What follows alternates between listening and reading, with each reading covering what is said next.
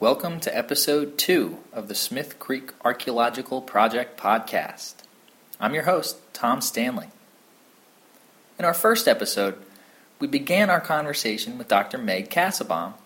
Meg is assistant curator of the American section at the Penn Museum in Philadelphia and the director of the Smith Creek Project.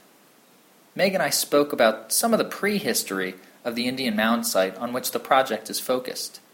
And I learned, among other things, that the site's original creators abandoned it centuries ago. Which brings us to the obvious follow up question what happened next?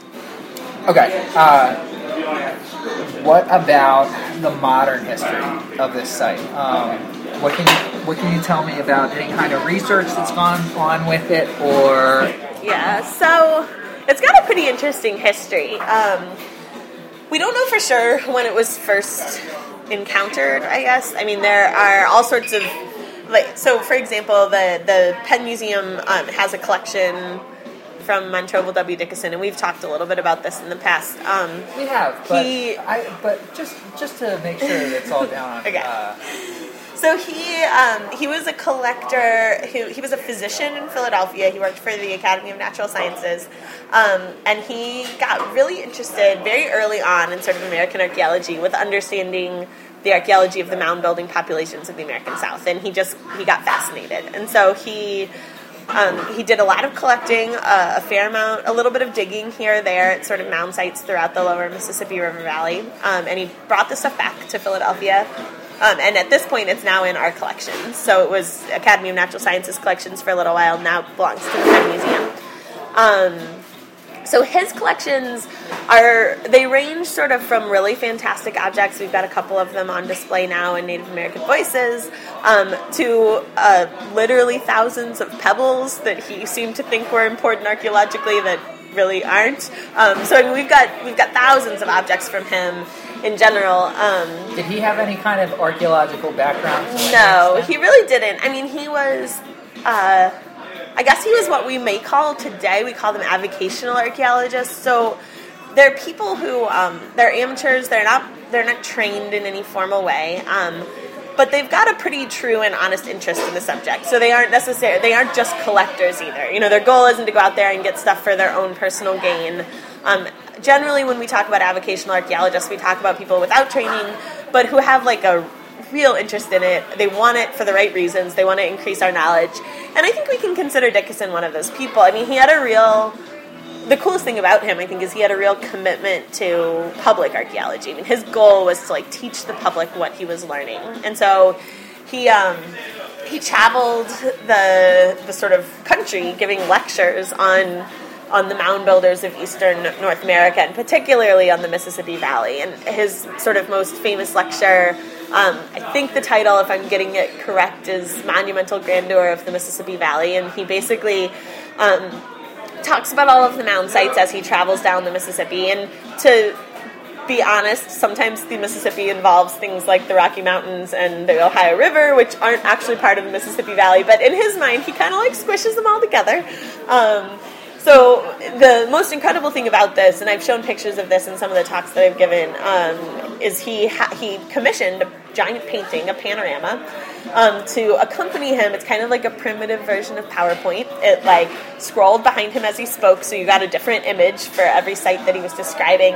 Um, and that's where you see like an image of the Rocky Mountains suddenly, and some sites in Ohio that really shouldn't be there. Um, but generally, he was trying to get the point across to the American public that these mountains were really incredible and they were monumental places, sort of worth seeing and worth protecting.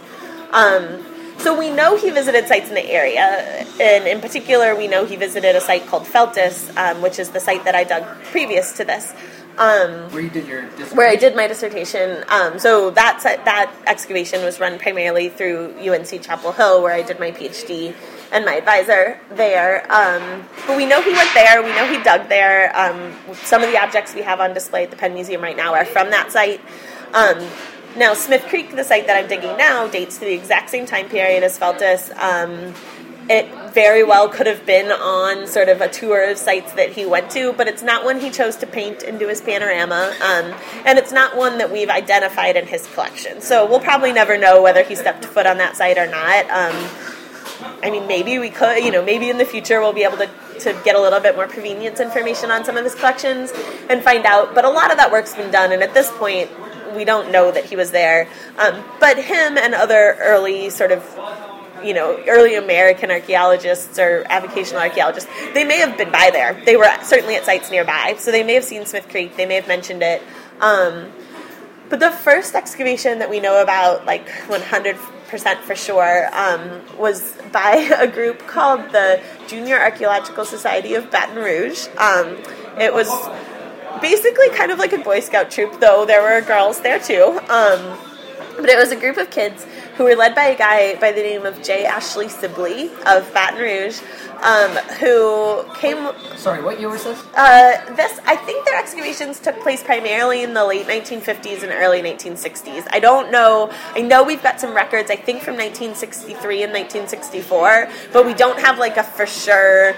Um, date range of when he was there. We know those because he he actually made the kids write these like ador- adorable little like field reports that sort of outline what they did. And we have those from a couple of years in the 60s, but we also know he was there before that. Um, we just don't know exactly what those years were.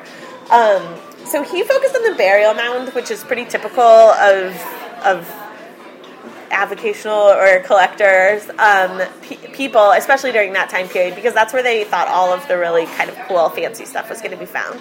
Um, so what we know about this group is they, they came over, they excavated in the burial mound, which we call Mound B at the site now. Um, they put a pretty huge trench in it, and they didn't fill it back in, which is something that we'll do this summer. We'll always fill our excavations back in to stop them from sort of eroding away and, and causing further damage to the site. But he didn't. So you can actually still see the outline of his excavation in the mound site today. And if you go there and walk through every once in a while, you'll see new things sort of eroding out. So they did do some damage to the site. Um, and his recording left a lot to be desired. We have like one really pitiful map um, of, of where he dug. Um, but we do have a list of artifacts uh, that they say they found, um, most of which we've never been able to find. You know, we don't know where they are. Um, so this guy, um, Sibley, collected all of these artifacts with these kids um, through all these excavations, and he took them back and he started basically like a mini archaeological museum in, in northwestern Louisiana. And at some point, I don't know the whole history of this. Um, at some point, Sibley died, and the museum basically was abandoned. Um, and all the artifacts were left in it, all the records were left in it. They didn't didn't do anything with it. He just died, and everybody forgot about it. Um, fairly recently, a guy named Jeff Girard, who's an archaeologist now in Louisiana, um, came across this museum. Basically, got called in and was like, "Hey, I just found this abandoned archaeological museum in Louisiana. Do you think you want the stuff that's in it?" And he was like, "Okay, I've got to go out there and I got to see it." So he went out and he collected. Um, Sorry, where did this phone call come from? you know, I don't know the answer to that off the top of my head. I could ask Jeff. Um, there's a lot of the story that's still a total mystery to us. Um, my guess is that it was just someone locally who was looking to sort of tear down the building and you know get it off their property or get it off their neighboring property or something like that. And probably no one had been in it in a long time. They had no idea what was in there. Um, and then, then when this person went in, they were like, "Oh, okay, well, this is actually important, and I need to get in touch." And usually in these sort of small rural parts of the South, there's like the one archaeologist who you call when you know something, and Jeff Girard is that archaeologist for that area. So I think, yeah, I think he got called just because this person probably didn't know else, who else to contact. So I can ask Jeff, but I don't, you know, off the top of my head, I don't know exactly where the call came from. Um, but he went in and he collected all the material. He got all of the archaeological material he could out of it. Um, from my understanding from talking to him, he also found a couple file cabinets that maybe have additional records in them of these excavations, but he, he has yet to be able to unlock them, which is problematic. Um, so I haven't talked to Jeff about it recently, but when he first found the material, what he wanted to do was hand it off to someone who actually had interest in the sites that it was coming from. And so he contacted uh, my advisor at UNC and me and asked if we wanted it. So it all got shipped to UNC last year. What's your Um, advisor's name? Uh, my advisor is Vin Steponaitis. Um, he's uh, the director of the Research Laboratories of Archaeology at UNC Chapel Hill. And so that material uh, is now split between UNC and Penn. Some of it came with me up here so that I could continue analyzing it, and some of it stayed down there so, so some other folks could continue analyzing it. But basically, um, what we have from there is, is human bone. Um, animal bone, a little bit of, of stone material, so a couple arrowheads and things like that, um, and ceramics. Uh, the ceramics are what came with me to Penn. The animal bone and the um, lithics stayed at UNC for now, and then the human bone was all sent to the Louisiana Department of Justice um, for analysis, and they was they were sort of handling all of that. So um, we recently got a report back from them. To be honest, I haven't read it yet, uh, but we just got a report back that sort of tells you like the age and the sex, the health status, everything of the individuals who are collected by them, which could be really cool. But I got it a couple days ago, so I haven't looked at it. Meg has looked over this report in depth since our conversation, and has also met with the folks who did these analyses at the annual meeting of the Society for American Archaeology. As with most archaeological work, it's answered a lot of important questions, but of course, also brought up some new ones. And then the ceramics were, you know, more or less what we expected to find from the site, but give us a much larger sample than what we had before. Um, so that's a really long way of answering the question that that's the first excavation we know about at the site. Um, it's one of the things I'm really looking forward to doing either this summer or sometime in the future is talking to the people who are still alive who were on that excavation. Um, so we know there are a few. Uh, there's a woman named Jenny Benoit in Natchez who is still there, and then a guy named Joe Collins who's actually an avocational archaeologist in, in the area right now. Um, and they were both they both worked at the site at some point in the past. Jenny on this particular project, and Joe a little bit later on. But they're kind of great um, resources for me, I guess, to kind of figure out. We know roughly where they dug, but we don't know what else they did. I mean, maybe they put small excavations in other places, or maybe they remember exactly what was found from where. And at this point, you know, all we know is that all came from this mound. We don't know much else. So I'm hoping to work with them and try and reconstruct some of those records and and learn a little bit more about this stuff so that it doesn't just go to waste. Um, so after that big excavation, to continue the history, how big was that? Like, do you know how long it um, lasted, um, or how many people were taking part? I only roughly. So we know they went. We, we know that they were there for like a roughly four years, doing pretty significant excavations. But there are reports of them coming back many times after that. And what we don't know is like if they dug a lot each of those times. There, there's great stories about like them. Uh, they would they would perform Indian ceremonies on top of the big mounds. Now, what exactly Indian ceremonies are, I have no idea, but I presume that it involved a bonfire and some dancing and probably some like relatively awkward, stereotypical Indian stuff.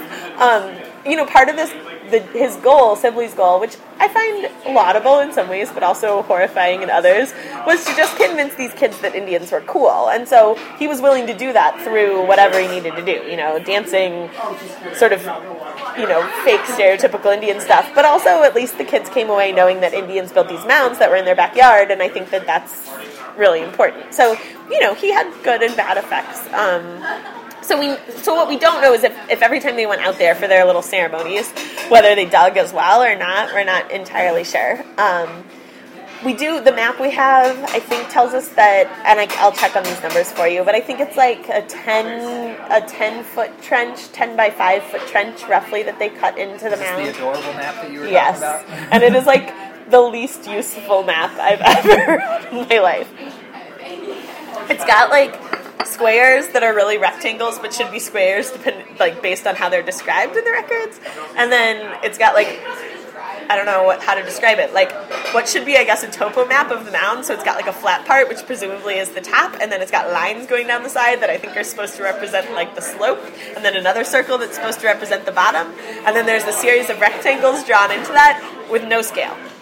No, like this equals this. No, like just nothing, just no labels, but I, but it tells us where it was almost as accurately as seeing the giant scar that they left in the mountain tells us where it was. But it's a pretty funny map. Um, it's worth it's worth putting on one of the blog posts or something as an example of really bad record keeping in archaeology. Um, and yet they're kids, you know. I mean, that's the thing. That, like I wish that kids hadn't dug in a real burial mound, but they are kids, and uh, as Joe has indicated, and various other people, I mean, some of these kids became interested in archaeology and actually went on to learn more about it. So, I mean, it's not, it wasn't an entirely bad thing. I just wish it had been run by somebody who did a better job keeping records. Okay. Um, but yeah, I mean, he was an interesting character. He gives us some interesting history to the yeah, site. that's, that's a lot of interesting history. uh, what um, what kinds of but what happened? Uh, what what's happened since then? Okay, so since him, um, the site has been visited a number of times by sort of what you know contemporary professional archaeologists, uh, but no excavations had taken place. Um, at one point, and I'll have to check on the year. I don't know exactly when it is, um, but this guy named Joe Collins, who lives in the area now, um, put an excavation in on the southern end of the site in order to basically at the at the request of the landowner, um, because they wanted to put there was like a, a pigsty or something like that that was like turning up a lot of pottery, and they were worried they were destroying part of the site. So they asked him to like excavate that area before they did any more damage to it, and so he did that. Um, and he is. I guess I should say informally trained. So he doesn't have a PhD or anything like that, um, but he really does know what he's doing. He's a good archaeologist. Um, he records things accurately and effectively for the most part, and he and he wants to work with professional archaeologists now.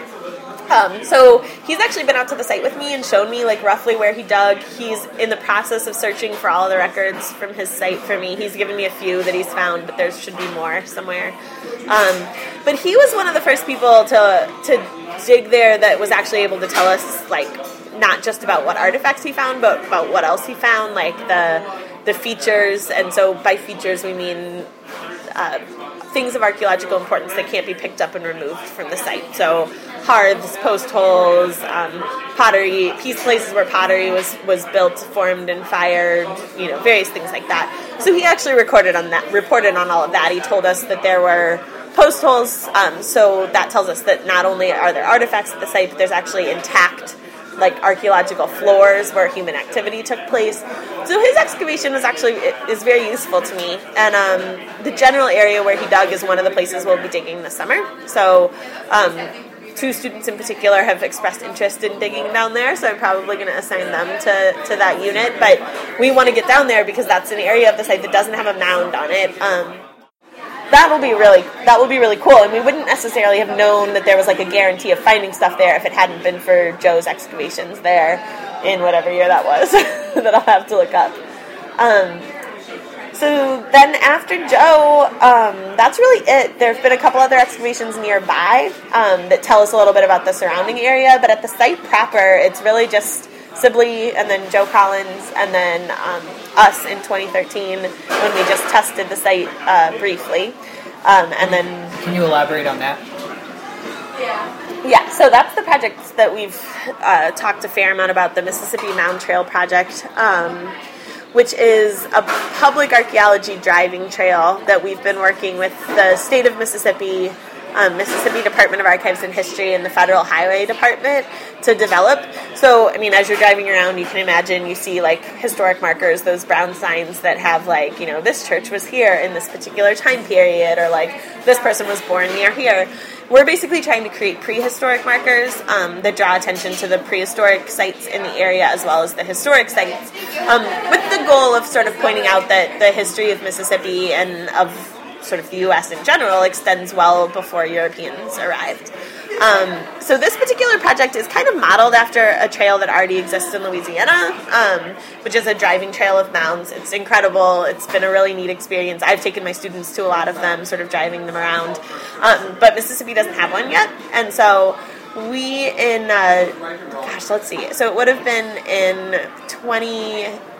2013 in February, we did the first phase of the project where we basically went out um, and we mapped all of the sites in detail using a total station piece of surveying equipment, kind of like the ones you see people using on the sides of the highway.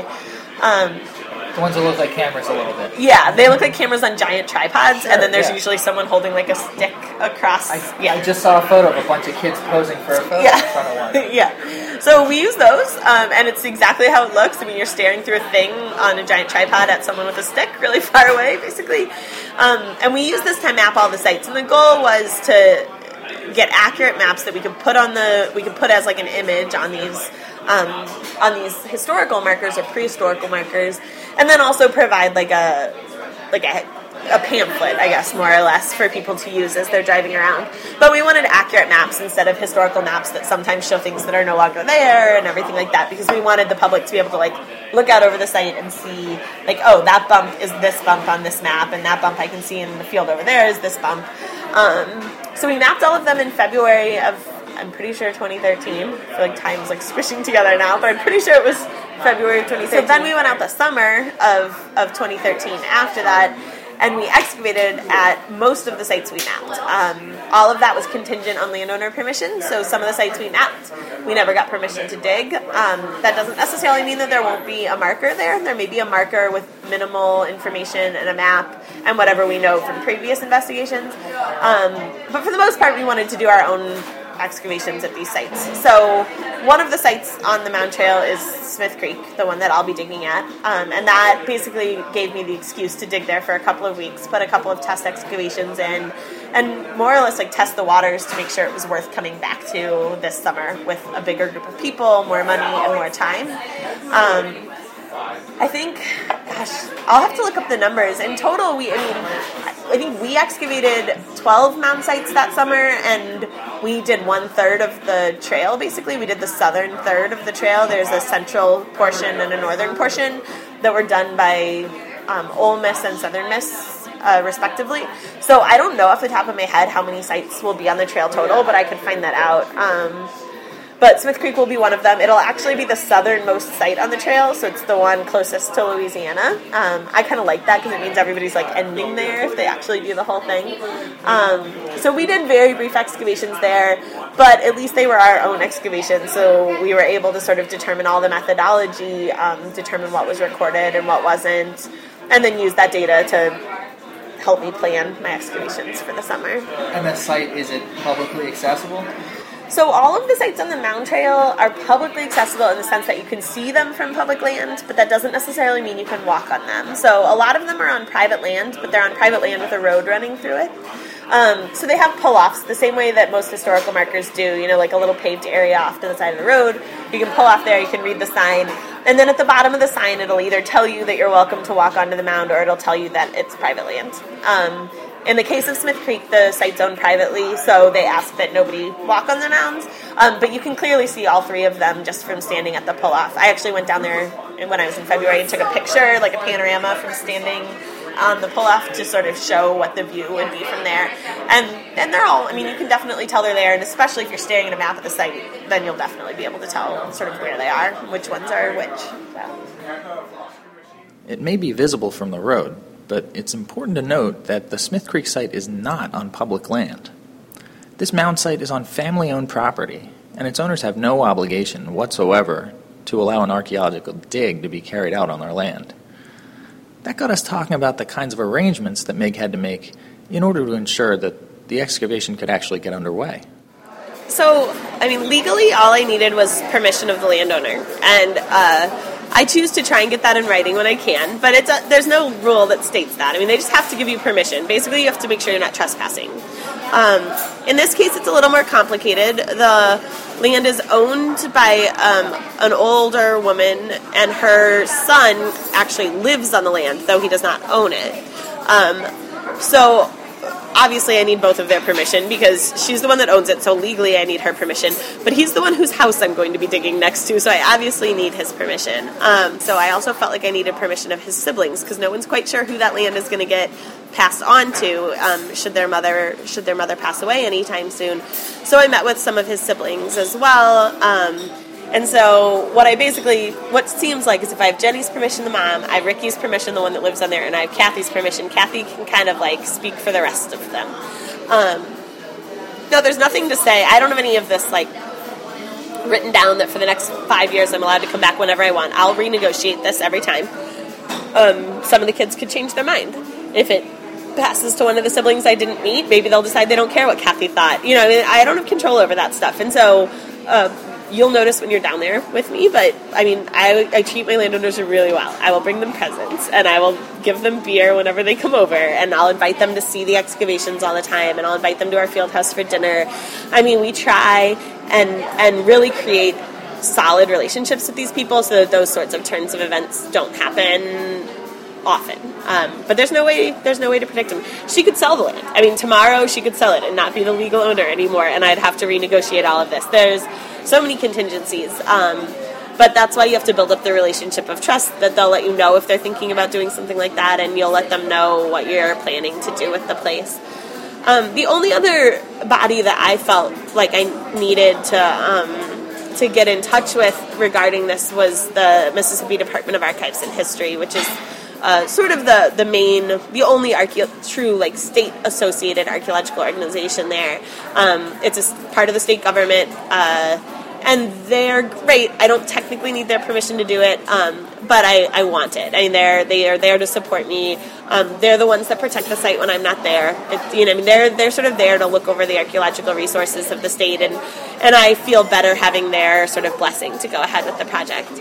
Um, one group that I haven't talked to yet, but plan to at the beginning of the project, are, are some of the native tribes that would potentially have interest in the site.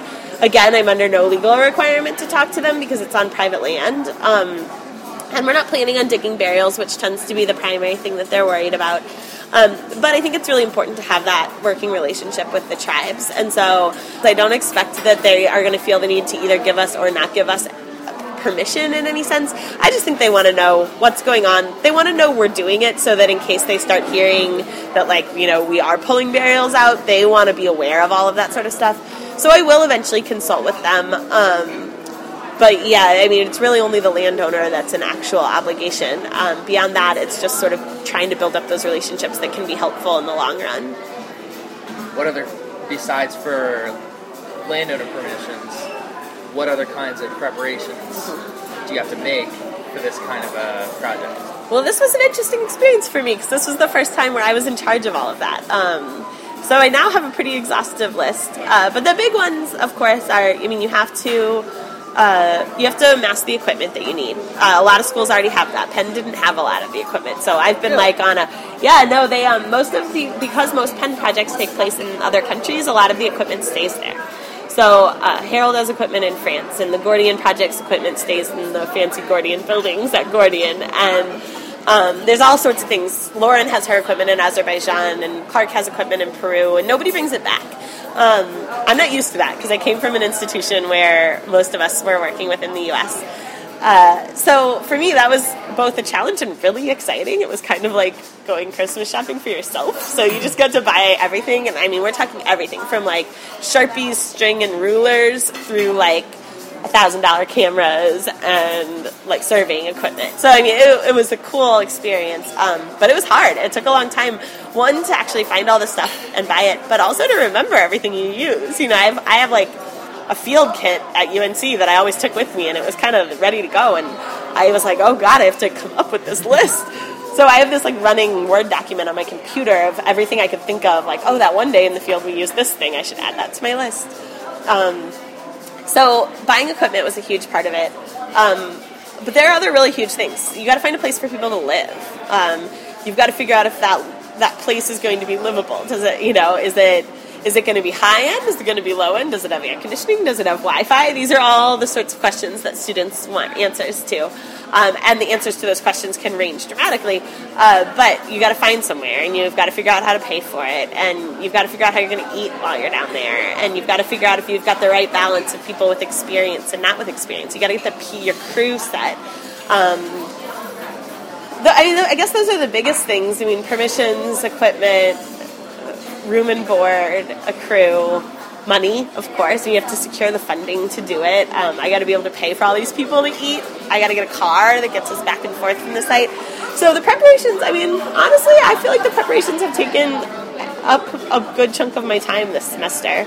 Um, but my hope is that after doing it this first time, the time commitment next year will be more reasonable because um, a lot of it will be done. I will hopefully won't unless everybody breaks everything. I won't have to replace that much equipment.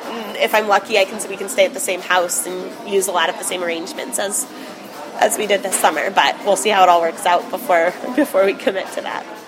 Where did funding come from for this project? So I have um, a fairly large startup uh, grant from the university. The School of Arts and Sciences gave me a pool of money to draw from in order to get a research project started. Um, I also got a $10,000 grant from the Director's Fund for Field Research through the museum, um, which was really generous and is helping uh, to buy a couple of specific pieces of equipment I wasn't sure I could afford, um, and also to, to pay for the van rental while we're down there. So that, that bought us a couple of really important things and allowed me to save a little bit of my uh, startup fund to run the project again next year. Um, so right now, those are the, the two main sources of funding. And the idea with this field season is that I'll get enough data out of this field season to have kind of a pilot project and some basic data from which to write larger grants for future seasons. Um, and I knew that that would be the case, which is why I negotiated for this as part of my startup package. It's hard to do that your first year. Um, but once you have the data and you can say this site's really worth it, then you're more likely to get funding from National Science Foundation, National Geographic, you know, all these other places that, that fund archaeological research. So, so that will change next year. But for this year, it's basically the Penn Museum and the School of Arts and Sciences the lack. Okay, you said that there um, in our last interview we talked about uh, this ancient Coles Creek culture and there and the potential for any lineage between them and um, and uh, a tribe that exists today. Right.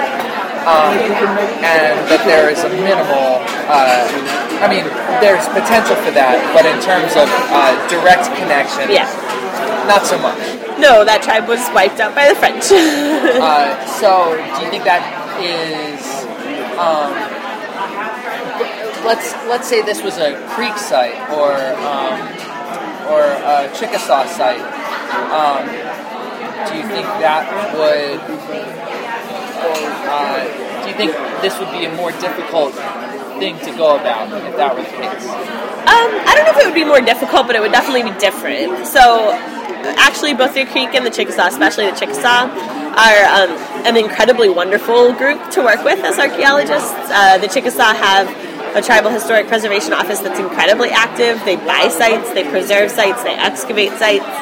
Um, so it would be different in the sense that I think my research agenda, potentially even my methods, which sites I dug, might be um, determined by the, the tribe in a bigger way than mine are being determined by a tribe. Um, but I don't actually know that it would be that much harder. It would just be really different. Now, some tribes it would be harder. Uh, some tribes are. Uh, so, for example, working in the American Southwest now is very difficult. There are a lot of tribes there. Um, a lot of the land is tribally owned, which is not the case in the, the American East for sure. So there, so they face different challenges. Um, there's a different environment for archaeologists there, and I do think this would be a bigger challenge. I actually think that uh, that came to a head more recently at Penn with my hire that a lot of the people who applied to take Bob Preucel's job were Southwesternists, but Penn wanted someone who could run a field school, and the Southwest is a hard place to run a field school right now. But the Southeast is easier because the tribes don't own the land. Um, the tribes are smaller in terms of their numbers. Um, they're more spread out. It's just a different environment. Um, in many ways, they're more friendly to archaeologists. So it depends on where you work. In some ways, I think it would be harder. Um, I mean, in some ways, I would love to have a native group that was really fascinated by my site that could help drive my research questions. I think it would be really interesting to know what they would care about and what they'd be interested in. Um, so it would provide its challenges, but it would also it would also be really cool. It's got. I, I feel like sometimes I'm. Sometimes I wish someone like really cared whose ancestors these were. I find it a little bit sad that these sites aren't cared about in the same capacity. Not to say the native tribes don't care about them, they do, but they care more about other places. And they, for better or worse, they assume I'm going to take okay care of it. I think. Um, Maybe that's part of what you're doing is uh, is building up that knowledge to make those connections. Yeah, well, I mean, the Natchez. We have a lot of historical documentation about the Natchez. Um, but yeah, we don't have as many of their oral histories recorded. You know, like there are some tribes, the Cherokee, for example, have an incredibly rich um, oral tradition. It was recorded in the early historic period. It's it's still thriving today amongst the community. Um, and the, the Natchez had that. I know they had that, but well, we don't know it. We didn't write it all down. They're not here to tell us about it anymore. And there are some ans- there are some Natchez ancestry individuals out there that may know bits and pieces, but it's been so intertwined with with Chickasaw heritage and with Catawba heritage, and you know, I mean, it, I do think it's interesting. I think we have a window to a society that in some ways we don't know all that much about, and this is our only window. We can't go back through other records. We got to do it through archaeology. So I, I think that's cool. It's a big responsibility, um, and and I think that whenever you read a lot of the, you know, the public a lot of times I get comments on articles that I write for the public that are like, I was just talking about this with Jane today. They're like, well, can you just tell us like up front what mounds are used for? and it's like, well, no. I mean, I can't. I could give you a long list of things they're used for, but I can't. You know, I can't just answer that question. And I think that that's one of those challenges for archaeologists in dealing with those types of questions is like native groups are incredibly variable. They don't all believe the same thing. They didn't all do the same thing. So when we're asked those questions, we have to say, well, at my site, this particular group that doesn't exist anymore, we don't have a name for, this is how they did it. And that's really challenging to make people interested in. But by digging a lot at these places and going back to the same culture over and over again, you can start to paint that picture. It's not just happening at Feltus, it's now happening at Smith Creek as well, and hopefully in 10 years I'll know that it's happening three other places, and I can make a case that it was actually a more widespread belief system. Um, but yeah, so I, I, mean, I do. I think it's important to dig these sites that don't have a direct, directly associated tribe, but still take into consideration what the the, the potentially associated tribes might want. We've learned quite a bit about the Smith Creek Archaeological Project thus far, but Meg won't be doing this all by herself. Next time, we'll meet some of the other participants in this summer's project and find out a little bit about what they're expecting to get out of this field season. We'll talk to you then. To find out more about the Penn Museum, visit us online at www.penn.museum. You can also read more about the Smith Creek Archaeological Project on the Penn Museum blog at penn.museum/blog.